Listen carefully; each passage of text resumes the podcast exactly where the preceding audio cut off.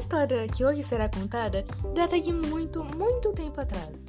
Desde o princípio, quando Gaia, a Mãe Terra e Urano, o céu, se uniram, gerando Cronos, o rei Titã. Cronos era o titã mais forte da sua linhagem e dominou o mundo todo pra, para ele. Junto a sua esposa, Reia, com o passar do tempo, Cronos decide buscar o oráculo para consultar seu futuro e ver o que ele esperava. Atento, Cronos ouve cada parte da, da profecia, que dizia, entre as várias partes, a que ele mais temeu. Cronos, mesmo tão grande o seu reino, será um dos seus filhos quem os destruirá, trazendo sua ruína e assumindo o seu cargo como líder do mundo.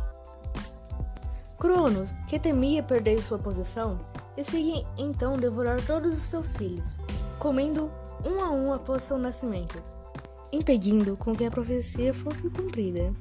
Entretanto, zangada com suas crianças sendo devoradas, Reia, sua esposa, decide fugir com seu último filho, a até a ilha de Creta, dando uma pedra para Cronos, no lugar de sua criança, que comeu com descanso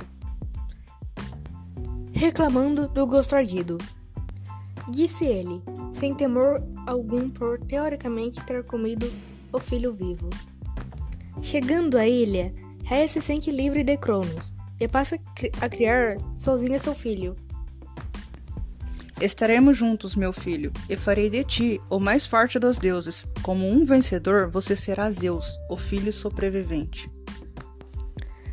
Assim como jurou sua mãe, Zeus se tornou forte e poderoso, controlando seus poderes de raios e trovões.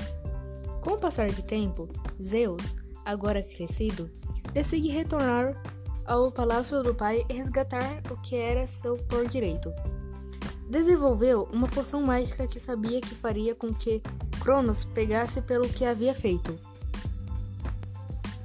Darei essa poção a meu pai, que por sua vez irá arcar com as consequências de ter feito o que fez. E assim foi Zeus de volta para o palácio de seu pai, convicto a derrubá-lo. Quem ousa invadir o meu palácio? E o que traz contigo?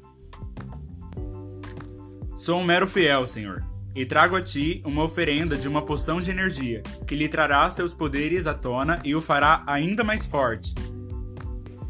Ele disse, disfarçando-se de camponês. Tem sorte de eu estar de bom humor. Fiel, passe-me essa bebida, estou com sede mesmo.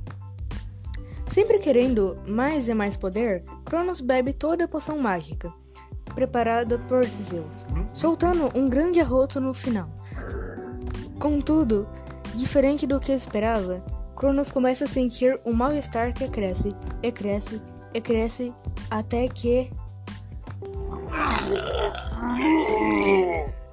Cronos vomita todos os irmãos deuses, que foram engolidos pelo pai, que, como imortais, cresceram no interior de seu estômago sem morrer.